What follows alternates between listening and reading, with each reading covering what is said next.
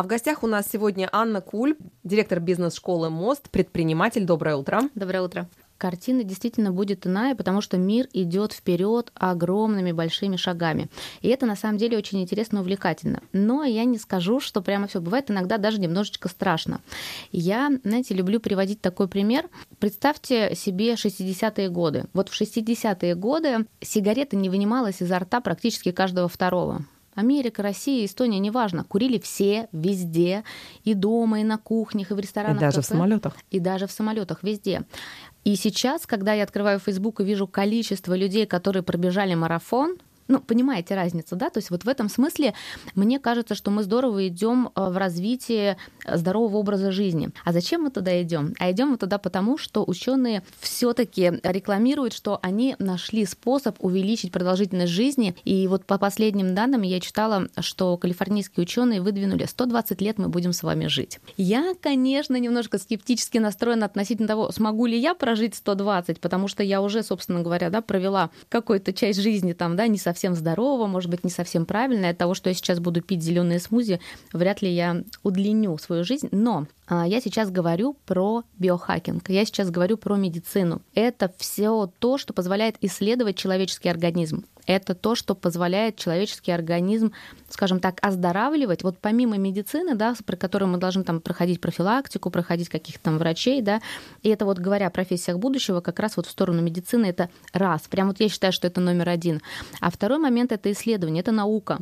Если кто-то чувствует у себя такой потенциал к науке, то это вот самое время. При этом я не считаю, что есть здесь возрастные какие-то ограничения. То есть обычно я слышу такие возражения, что, ну, конечно, если бы мы после школы пошли в медицинский университет, там 7 лет 8 учиться, ординатура и прочие штуки, то ну, конечно, кажется, что это много, а вот а мне уже вот к 40, да куда же я?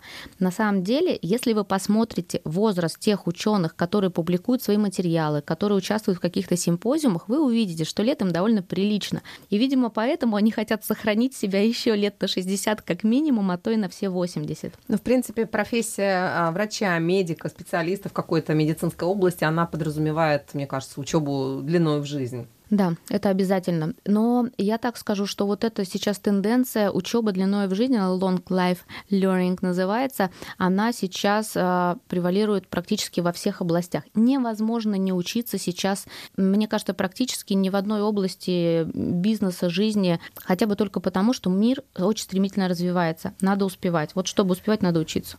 Ну а все-таки можно ли сегодня сказать, вы как предприниматель, у вас же наверняка свое видение, можете ли вы сказать, э, что будет э, в тренде, что будет популярно и пользоваться спросом ну, спустя 5-10 лет? То есть какие профессии выйдут все-таки на первый план? Ну вот про медицинскую мы уже поговорили, составляющую, угу. а что еще?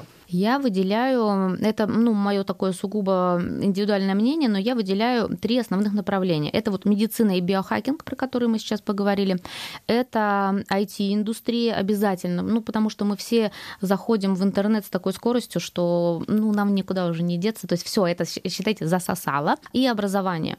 И в этом смысле в процессе образования, то есть если мы раньше представляли себе классический университет, классическую школу, вот сейчас а, представление об образовании изменилось совершенно полностью. Для примера, на прошлой неделе я открыла статью новостную, в которой я прочитала, что вузы, руководители, ректоры вузов, наших ведущих собрались для того, чтобы обсудить, как они отправят в отпуск педагогов. Почему отправляют в отпуск педагогов? Потому что недостаточно студентов пришло учиться. Студенты, бывшие школьники, так скажем, да, абитуриенты — это школьники. Они на самом деле уже сейчас в 10 классе считают, что тратить 5 лет на высшее образование они не хотят. И это наш новый тренд. То есть если мы в 2019 году говорим о том, что студенты не идут получать высшее образование, ну если не брать, скажем, там медицину, да, или какие-то очень такие понятные профессии, где, ну, правда, надо учиться очень серьезно, то все, кто не ставит себе целью вот развития в этой сфере, то они, конечно же, идут получать быстрое прикладное образование. Более того, из этой части еще довольно великий процент идет обучаться онлайн. Соответственно, обучается он по всему миру. Ну, то есть мы не привязаны в этом случае к Эстонии. И получается, что если вы раньше, ну, предположим, взять психологов, вместо кабинетов, в которые к ним приходили, да, как мы представляем, психолог там с носовыми платочками, да, и вот приходишь там и вот э, работаешь. На самом деле они перешли все в интернет и делают совершенно уникальные штуки. То есть уже ни, никого они не откачивают со своими носовыми платочками, не выковыривают, может быть, в таком вот формате, там, это у вас из детства или еще что-то. Они перешли в формат онлайна, и это наконец-то работает. Они правда помогают людям. Люди хотят быстрых рецептов, быстрых советов. Вот интернет позволяет это делать.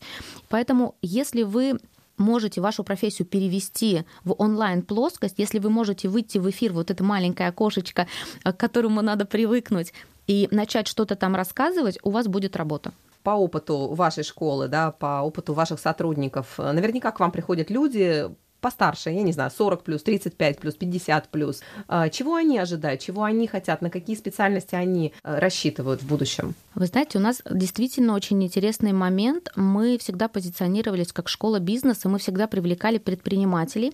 И в какой-то момент мы вдруг увидели, во-первых, что возраст наших студентов сильно возрос. То есть если раньше это было около 30, то теперь около 40-45. У нас бывают группы и, и больше возрастные. Я даже не могу сказать, почему так получается, но вот они подбираются сами собой действительно в возрасте. Лекторы наши уже понимают, что надо тогда снизить немножечко темп, потому что, ну, правда, сложно. Программа очень интенсивная. Но все возможно. С лекторами, да, их можно там задавать им вопросы, можно как получать какую-то обратную связь. Ну, то есть мы вот будем работать столько, чтобы люди действительно поняли, как зарабатывать деньги с помощью интернет-маркетинга. А приходят они учиться именно интернет-маркетингу. То есть это все, что позволяет, грубо говоря, прийти в любой бизнес и сказать, слушайте, я вам э, продажи устрою в интернете. Все, чтобы вы не продавали. Ну, практически все может продаваться в интернете на сегодняшний день. И основное что они делают? Они переучиваются. То есть они даже, может быть, не учатся, они переучиваются, потому что тот опыт, который они получали раньше, мы его никуда не стираем. Это наш багаж, это наша польза. Если, предположим, вот та студентка, которая у нас была, и она говорит, я всю жизнь проработала бухгалтером, но она же не сотрет никуда свою бухгалтерию. У нее есть экспертиза в бухгалтерии. Это значит, что обучившись, предположим, SMM, она может вести странички в соцсетях других бухгалтерских фирм, потому что она понимает тему, она ее чувствует. То есть это не то, чтобы взяли и мы с нуля все обнулили, да, и теперь она ничего не знает, а только новые слова там, да, ROI, CTR и прочие штуки.